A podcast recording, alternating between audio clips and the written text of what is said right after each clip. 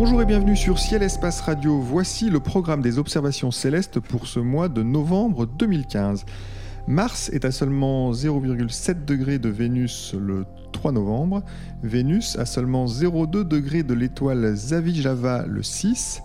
Mars, Vénus et la Lune se regroupent dans le ciel le 7. La comète Catalina passe au périhélie le 16 et les Léonides atteignent leur maximum le 17. Nous sommes en compagnie de Jean-Luc Dauvergne et de Guillaume Cana pour commenter ces phénomènes. Jean-Luc Dauvergne est le spécialiste de l'observation à ciel et espace et Guillaume Cana est l'auteur de l'ouvrage Le guide du ciel et du blog Autour du ciel sur le site lemonde.fr. Bonjour messieurs. Bonjour. Bonjour. Alors le 3 novembre, Mars est tout près de Vénus, euh, donc un joli phénomène. Quelle est la meilleure façon euh, d'observer ce rapprochement, Jean-Luc? Toutes les façons conviennent. À l'œil nu, c'est spectaculaire de les voir aussi serrées l'une par rapport à l'autre. Aux jumelles, c'est également intéressant. Euh, et puis surtout au télescope, en fait, un champ de 0, enfin, un écartement de 0,7 degré, ça veut dire qu'en grossissant faiblement dans un télescope, on va parvenir sans difficulté, en grossissant entre 50 et 50 et 80 fois, en gros, on va réussir à les avoir dans le même champ au télescope. Et à ces grossissements-là, on va commencer à avoir des détails. Mars est un petit peu petite, elle va rester relativement ponctuelle. Elle est encore loin de la Terre, mais sur Vénus, il n'y a aucune difficulté à voir sa phase. Donc c'est d'abord une observation à faire à l'œil nu, mais ça vaut vraiment la peine de la prolonger au télescope. Et Guillaume, Mars et Vénus, euh, deux objets très différents. Dans ah oui, oui, et puis, et puis surtout, à l'œil nu, comme disait Jean-Luc, c'est très spectaculaire, puisque Mars est euh, en gros 250 euh, fois moins brillante que Vénus en ce moment. Donc ces deux objets, 0,7 degrés, hein, il faut bien se matérialiser, c'est moins que l'épaisseur du petit doigt à bout de bras. Hein, donc c'est vraiment très très proche. Et avoir ces deux planètes côte à côte, là, ça va être vraiment spectaculaire. Et on en parlera certainement dans une seconde, mais il y a des très belles photos à faire d'ambiance, puisqu'il ne faut pas oublier que bon, là, on a Mars et Vénus tout près, mais euh, quelques degrés au-dessus, on a Jupiter. Et un peu au-dessus, on a Régulus. Donc, on, est vraiment dans une zone du ciel où il y a des, objets brillants. Euh, ça va être très, très beau à voir. Donc, observer ce phénomène le 3, effectivement, on y reviendra. Euh, il y a de jolis rapprochements qui se, qui se profilent pour les jours suivants. Alors, le 6, Vénus, encore un rapprochement d'ailleurs qui met en, en, scène Vénus, elle est à seulement 0,2 degrés, donc c'est vraiment près de l'étoile Zavijava. Zavijava, je n'avais jamais entendu parler de cette étoile. Jean-Luc, où elle se trouve Zavijava est dans le haut de la constellation de la Vierge et la proximité de cette étoile permet de noter le déplacement de Vénus de jour en jour, alors que d'habitude, si on regarde d'un jour à l'autre, ça va être difficile de voir ces déplacements, alors que là, ça devient vraiment flagrant. Euh, dans, un, dans un télescope, est-ce qu'on voit une différence euh, Alors, il y a une étoile d'un côté, une planète de l'autre. Euh, j'imagine que d'abord, on voit le diamètre de Vénus, vous nous en mm. avez parlé le 3. les couleurs sont différentes aussi? Sur Zavijava, ça va être difficile de noter des couleurs. Elle n'a pas de teinte très marquée et Vénus, son éclat est vraiment très neutre, très blanc. Donc sur ce plan-là, ça joue pas tellement. C'est, je pense que c'est vraiment principalement à l'œil nu où c'est intéressant. 0,2 degrés, c'est moins que la taille apparente de la pleine lune. C'est vraiment très serré. Si on est légèrement ébloui par Vénus, ça vaut le coup de prendre une paire de jumelles pour mieux voir l'étoile. Mais au télescope, euh, à la limite, on va, on va les écarter finalement en grossissant et ce sera peut-être moins spectaculaire. Alors moi, je, fais juste un petit bémol, c'est que bon, bah, c'est une belle étoile, mais malheureusement, la pollution lumineuse étant ce qu'elle est maintenant dans nos villes, c'est une étoile de magnitude 3,6. Euh, en ville, euh, dans certaines conditions, on la voit pas. Donc, il euh, faut vraiment quitter la ville. Il faut, quitter la ville ou il faut prendre des jumelles. Et, là, d'un seul coup, on voit apparaître cette étoile à côté de Vénus. Vénus, on la voit en pleine ville. Il y a même sous un lampadaire, il n'y a aucun problème. Mais, euh, mais, mais, mais, mais, la petite étoile, selon les conditions d'éclairement autour de vous, vous la verrez pas. Donc là, il faut avoir ça en tête. Donc si on veut profiter de ce spectacle, il faudra un petit peu s'éloigner euh, des villes, en tout cas si on veut l'observer à l'œil nu. Euh, le 7 mars, Vénus et la Lune euh, se regroupent. Alors encore un regroupement, on en avait eu aussi le mois dernier. J'ai envie de poser la même question que le mois dernier, mais pour les auditeurs qui ne nous auraient pas écoutés. Jean-Luc, est-ce qu'on peut photographier ce, ce genre de rapprochement? Et d'abord, il a lieu à quel moment? Ça a lieu en, plutôt en fin de nuit, le, donc le 7 novembre, au moment où ces astres sont levés. Et on a Zavijava qui est toujours là, coincé entre Vénus et Mars. On a Jupiter qui est au-dessus, donc le tableau est vraiment très très riche. Ce que l'on peut conseiller, c'est d'essayer de photographier ces astres peu de temps après qu'ils soient levés pour essayer d'intégrer un avant-plan qu'on choisira au mieux ou alors éventuellement d'attendre que les premières lueurs de l'aube apparaissent. C'est aussi assez esthétique quand on commence à avoir l'horizon qui commence à bleuir. Ça améliore tout de suite euh, grandement les photos plutôt que d'avoir les couleurs orangées de la pollution lumineuse. Euh, donc les deux options peuvent être retenues et on essaiera de choisir si possible un temps de pause qui permette de voir la lumière cendrée de la Lune, donc la partie de la Lune qui est dans la nuit et qui reflète le clair de terre. Et il faut miser sur une focale plutôt moyenne euh, de l'ordre de 50 mm euh, typiquement pour essayer d'avoir quand même un petit peu de champ et ça, ça, ça apportera rien de grossir plus avec un téléobjectif. Euh, est-ce que la Lune euh, en tant que telle est intéressante en ce moment, euh, Guillaume? Ah bah oui, en fin de lunaison, là comme ça, on, a des, on a des, beaux, des, des, belles formations hein, qui sont visibles sur, sur la Lune. on a toute la région de, de, de, la, région de la vallée de Schroeter qui est dans la partie nord du croissant, qui, qui est en train de... Le, terminateur s'approche et donc les ombres commencent à apparaître et, et mettent en évidence le relief. Alors la vallée de Schroeter, c'est une espèce de, de, coulée, de, comme un grand canal de lave tout tortueux qui ressemble à un, serpent. D'ailleurs, une des zones est appelée la, tête du cobra. Euh, et, on a à côté deux très très beaux cratères, dont un qui est très brillant, qui est un des endroits les plus brillants de la Lune. Donc bon, euh, oui, ça c'est très spectaculaire à voir. On, a un peu plus bas, euh, sur le, vers le centre du croissant, on a Grimaldi, un grand bassin qui est plus foncé, plus gris. non, c'est vraiment une, belle période pour regarder Donc c'est un bon moment pour se balader sur la Lune à l'œil nu. avec un instrument, avec un instrument. Et puis faire des photos de la Lune, euh, faire des photos de la Lune en entier, c'est. Enfin, bon, après, c'est esthétique et c'est personnel, mais je trouve que c'est quasiment les plus belles phases de la Lune quand elle est comme ça en croissant avant la nouvelle Lune. On a notamment tout l'océan des tempêtes qui d'habitude paraît plutôt plat et terne. Là, quand il est sous cet éclairage rasant, il se constelle de plein de jolis petits cratères euh, noirs au fond, du, au fond de, la mer. Et ça fait un ensemble très esthétique avec euh, effectivement Aristarque plus haut. C'est c'est un, aspect plutôt inhabituel de mm. la Lune. En fait, euh, quand on est astronome amateur, qu'on fait des photos, on va plutôt attaquer la Lune euh, après la nouvelle Lune. Quand on la voit en début de nuit, en fin de nuit, finalement, on l'observe un petit peu moins souvent parce qu'il faut vraiment être là euh, aux dernières heures de la nuit. Donc, soit être vraiment lève-tôt ou alors endurant pour tenir toute la nuit. Donc c'est, n'hésitez pas à la photographier dans ces jours-là. C'est vraiment les, enfin pour moi, ce sont les plus belles phases. Et justement, pour euh, si on n'a jamais fait de photo de la lune, euh, ça veut dire quoi photographier la lune? Comment il faut s'y prendre? Il faut un trépied? Il faut euh, un temps de pause de combien? Bah, on peut s'y prendre de plus en plus avec les pieds, j'ai envie de dire, dans la mesure où on voit des photos faites avec des appareils photo compacts qui ont une forte amplitude de zoom qui vont être assez mauvais pour faire des photos de nuit sur les objets peu lumineux, parce qu'ils ont des petits capteurs avec des petits pixels, mais la Lune, c'est lumineux, il n'y a aucun problème. Et ils sont capables de faire des temps de pause compatibles avec de la photo simplement faite sur un trépied photo. Quand c'est pas quasiment même à main levée, il y a des résultats vraiment très étonnants.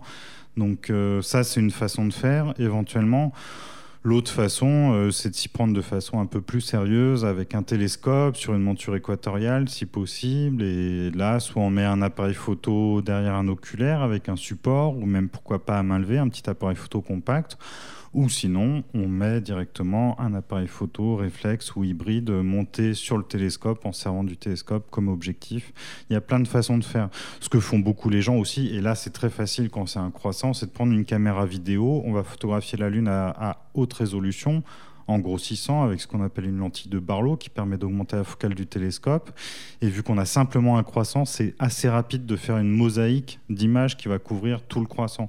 Et après, il y a plein de logiciels gratuits. Il y a par exemple Immerge qui permet de fusionner ces images. Euh, le logiciel est gratuit, facile à utiliser. Dès lors qu'on a un télescope et enfin, dès lors qu'on a le matériel, c'est quelque chose d'assez facile à faire. Ce qu'on peut faire aussi, vu que la Lune est basse, la seule recommandation, c'est éventuellement de prendre un filtre rouge si on fait ça. Le filtre rouge permet d'atténuer fortement ce qu'on appelle la réfraction atmosphérique, l'effet de prisme de l'atmosphère, qui est quand même prononcé. Là, on observe proche de l'horizon. Et puis dans le rouge, la turbulence atmosphérique est moins forte. Donc ça permet aussi d'atténuer cet effet de turbulence atmosphérique qui est proche, euh, enfin qui est fort quand on est proche de l'horizon. Donc euh, profitez-en, essayez de, de, photographier, d'observer la Lune euh, qui se rapproche de Mars et Vénus le 7, mais qui est évidemment présente dans le ciel les jours qui suivent, les jours qui précèdent. Autre événement intéressant ce mois-ci, c'est le 16, la comète Catalina passe au périhélie. Euh, Guillaume, euh, qui est cette comète euh, nouvelle? Alors, c'est une comète nouvelle, effectivement. C'est une comète qui n'est jamais passée près du Soleil et qui ne repassera jamais près du Soleil, puisque l'orbite qui a été calculée montre que là, elle va passer à 0,8 unité astronomique du Soleil. Donc, c'est pas tout près du Soleil, c'est en gros 125 millions de kilomètres du Soleil. mais ensuite, elle va être sur une trajectoire qui va lui permettre de s'échapper du système solaire, normalement, hein, sauf si elle rencontre l'attraction gravitationnelle de Jupiter ou de Saturne dans son parcours, mais je crois pas. Je crois que vraiment elle est sur une trajectoire qui va l'expulser du système solaire. Et donc un objet nouveau comme ça qui passe près du Soleil, c'est toujours intéressant à observer. A priori, elle n'est pas censée être une très grande comète. Euh, elle devrait atteindre la magnitude 4,5, 5 euh, au moment du périhélie, donc euh, maintenant, le, mi-novembre. Et puis, elle, elle était visible auparavant dans l'hémisphère austral. Et là, dans les jours qui vont suivre le périhélie, donc en gros vers le 20-25 novembre, elle va commencer à être visible euh, le matin, à l'aube, euh, dans la Vierge. Et elle va monter, monter, monter. Je pense qu'on en reparlera au début du mois de décembre, parce que là, elle va passer juste à côté de Vénus. Donc, euh, même si son éclat n'est pas formidable, il y aura peut-être quelques observations à faire à ce moment-là. Jean-Luc, cette, cette, comète Catalina, est-ce qu'on peut en attendre des surprises? Après tout, les comètes, parfois, elles nous surprennent, souvent, elles nous déçoivent, il faut le dire, mais est-ce qu'on peut espérer un sursaut d'éclat ou alors ça, son éclat est très très bien euh, défini comme, euh, comme soulignait Guillaume, c'est une comète qu'on voit pour la première fois et on peut avoir des surprises dans tous les cas sur les comètes, mais surtout quand elles arrivent pour la première fois parce que globalement on ne sait rien sur elles. Et prévoir ce que va faire une comète dans un mois ou dans deux mois, sur une comète nouvelle, c'est euh, quasiment comme prévoir la météo qui fera dans un mois. En fait, on ne sait pas faire. Euh, après, voilà, en moyenne, les comètes ont un comportement typique, mais c'est vraiment typiquement sur ce genre de comète qu'on peut avoir une surprise, bonne comme mauvaise. Elle peut se désintégrer au moment où elle passe au plus près du Soleil, ou elle peut s'avérer moins riche en éléments volatiles que, que la moyenne. Bref, tout, tout est possible. en ce moment, elle est où d'ailleurs dans le ciel? À quel endroit il faut la elle va, elle va ressortir pour nous euh, en bas de la Vierge, donc au sud de la Vierge. Donc elle va remonter au-dessus de l'horizon euh, est-sud-est euh, à l'aube dans les semaines qui viennent. Le 17, les Léonides atteignent leur maximum. Alors les Léonides, pardon, c'est un essaim euh, d'étoiles filantes. Euh, Guillaume, est-ce qu'il est plus intéressant, moins intéressant que les deux essaims dont on a parlé le mois dernier? Euh, je dirais qu'il est plus intéressant. Euh, il est plus intéressant. En plus, là aussi, cette année, cet automne, on bénéficie de bonnes conditions puisque la Lune ne sera pas une gêne. Euh, il n'y aura pas de, de, grosse pleine Lune juste à côté du radiant comme ces précédentes années. Et donc, bon, bah, encore une fois, il faut bien prévenir. On n'annonce pas du tout une tempête d'étoiles filantes ni quoi que ce soit. C'est une observation classique avec un essaim qui montre des étoiles filantes petites qui vont vite. Hein, par contre, hein, c'est pas comme ceux dont, on a parlé l'autre jour qui vont vite, qui euh, sont euh, bien répartis, euh, un peu comme des rayons autour de la tête du, lion. Et de temps en temps, on a un bolide. Ça, c'est pour ça qu'il faut regarder cet essaim, c'est que de temps en temps, il y a un bolide. Alors un bolide, quand on parle d'étoile filante, c'est un, une étoile filante qui est au moins aussi brillante que Vénus et qui en général, du coup, va partir très loin du radiant, va être visible sur plusieurs degrés plusieurs dizaines de degrés même parfois, et souvent va avoir un éclat coloré, légèrement orange ou légèrement vert. Donc ça, c'est très spectaculaire et les Léonides offrent régulièrement des, bolides. Peut-être moins qu'un essaim comme celui des Géminides, dont on parlera certainement au mois de décembre, mais, mais quand même, ça, ça vaut le coup. Donc, oui, oui, c'est un bel essaim. Bon, voilà. Ensuite, les, les, grandes tempêtes de Léonides, comme on a pu en voir lors du dernier passage de la comète qui est lié à ces étoiles filantes, c'était dans les années fin 90, début 2000. là, bah, il va falloir attendre le prochain passage, donc c'est pas avant les années 2030, 2031 par là. Mais, mais bon, bah, il faut faire avec hein, et il faut observer. On n'est jamais à l'abri d'une bonne surprise. Alors, le mois dernier, on avait parlé de l'origine des, des, étoiles filantes, des poussières qui créent ces étoiles filantes. Est-ce que vous pouvez nous, nous réexpliquer le, phénomène lui-même, l'éclat des étoiles filantes? Ah, L'éclat des étoiles filantes, alors l'éclat des étoiles filantes, il faut bien voir que si on regarde la dynamique, on a des objets qui se déplacent dans l'espace sur la trajectoire d'une comète hein, qui les a laissés derrière elle. La comète, elle va à une certaine vitesse, donc les objets ont une vitesse autour du Soleil, la Terre a sa vitesse autour du Soleil, et selon euh, l'orientation de la trajectoire de, la comète et donc de ses poussières et de la trajectoire de la Terre, si on se fait face, les deux vitesses peuvent s'additionner et on va avoir des étoiles filantes très rapides, ce qui est le cas des Léonides, où on est, je crois, à 56 km par seconde, je crois, pour les Léonides. Euh, donc c'est dans le ciel, la sensation, c'est vraiment de voir un truc qui fait très vite, hein, comme ça. on n'entend pas de bruit naturellement. Et euh, quand elles arrivent en fait au contact de la haute atmosphère, très très haut, à plus de 100 km d'altitude.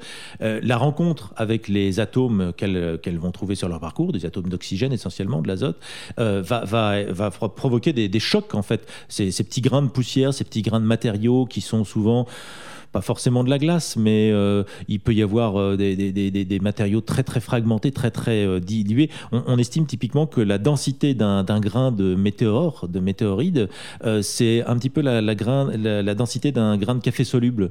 Donc quelque chose d'extrêmement léger, d'extrêmement peu dense, qui, sous l'impact de tous les atomes qu'elle va rencontrer, va se fragmenter, va s'échauffer, va échauffer l'atmosphère autour d'elle, va communiquer de l'énergie aux atomes qu'elle rencontre euh, et va provoquer en fait la réémission de lumière par les atomes qu'elle aura ionisés autour d'elle. Et donc on peut voir au sol un éclat lumineux qui va... Nous on voit un espèce de trait lumineux, mais c'est parce qu'on a notre persistance rétinienne qui enregistre le déplacement de l'objet dans le ciel pendant la durée de son éclat et qui nous donne ce trait lumineux. Mais, mais en fait, euh, bon, le, phénomène, il se passe très haut dans le ciel, il va durer quelques dixièmes de seconde à peine, et, euh, et puis c'est fini. Ensuite, ça, ça fait des objets euh, réduits à une poudre infinitésimale dont on peut penser qu'elle va progressivement migrer dans l'atmosphère et descendre progressivement jusqu'au sol, mais elle peut aussi intervenir dans d'autres phénomènes, euh, comme euh, certains nuages dont on parle de temps en temps, les nuages noctiluques qu'on peut voir autour du solstice d'été notamment, au-dessus des pôles. Euh, donc bon, il y a certainement plein d'implications de, ces poussières météoritiques avec l'atmosphère, mais dans le cas présent, donc ces étoiles filantes, c'est des phénomènes très très brefs, très rapides. Et donc phénomènes qui se déroulent dans l'atmosphère, je le répète parce qu'on entend encore de temps en temps des gens qui nous disent mais les étoiles filantes, qu'est-ce que c'est? Les étoiles, elles bougent, elles bougent pas. Rien à voir avec les étoiles. Non, rien à voir avec les étoiles. Très bien, écoutez messieurs, nous sommes euh, à la fin de cette émission. Euh, comme chaque mois, Jean-Luc Guillaume, euh, je vous demande de nous donner quelques pistes d'observation d'étoiles, de nébuleuses ou de galaxies. ce mois-ci, Jean-Luc, quel objet ou quel événement astro nous conseillez-vous? Je choisis un objet plutôt classique qui s'appelle la nébuleuse de l'Esquimau ou la tête de clown. C'est une petite nébuleuse planétaire. Elle est intéressante dans la mesure où c'est un objet assez compact qui fait 42 secondes d'arc. C'est à peu près la taille apparente de Jupiter dans le ciel. Donc c'est vraiment petit. Et ce qui la rend intéressante, je trouve, c'est qu'elle est si compacte que sa luminosité est vraiment condensée. Et finalement, c'est un objet relativement brillant malgré sa magnitude, euh, si on la prend brute, c'est magnitude 9 magnitude 9, on peut penser à un objet moyennement brillant, mais non, vu qu'il a un aspect presque d'étoile, euh, vraiment on arrive à le voir. Et notamment, je me souviens avoir eu l'occasion de l'observer en plein Paris, avec la grande lunette qui a l'Observatoire de Paris, qui ah fait 380 mm de diamètre. Mmh. C'est pas si grand, hein, c'est la taille d'un gros télescope amateur. Et simplement en utilisant un filtre O3 qui permet de sélectionner les, les raies d'émission de l'oxygène, qui est, est en grande quantité dans ce genre de nébuleuse. On coupe une grande partie de la pollution lumineuse, elle était parfaitement visible. Donc c'est un objet de saison dans la constellation des Gémeaux qui a une forme très circulaire, compact. Si on a un télescope de plus de 200 mm, on va réussir à voir des irrégularités à l'intérieur.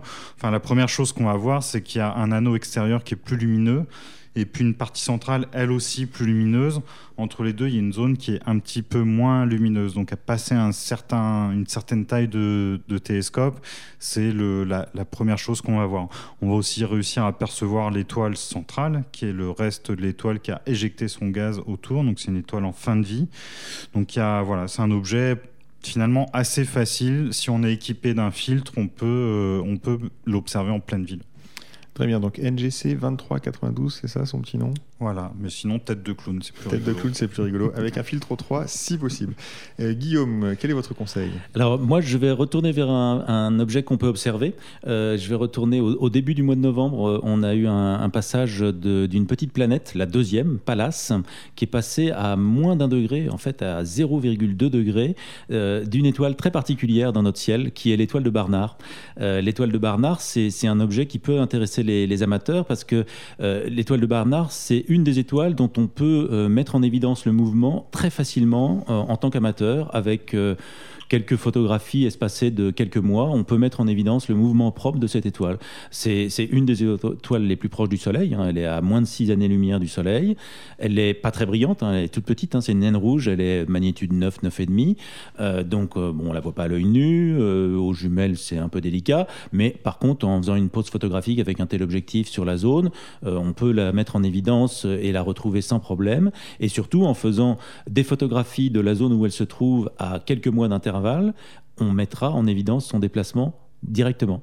Et euh, alors, la zone où elle se trouve, ben, c'est la constellation d'Ophiuchus. Elle se trouve donc euh, au-dessus de l'horizon ouest en ce moment, à la fin du crépuscule. Euh, et on peut la retrouver en partant de l'une des étoiles assez brillantes d'Ophiuchus. Bon, il faut une carte de champ naturellement, mais en, gros, il faut partir de Sebel-Rai, qui est une étoile qui est assez facile à voir à l'œil nu dans des conditions normales d'observation.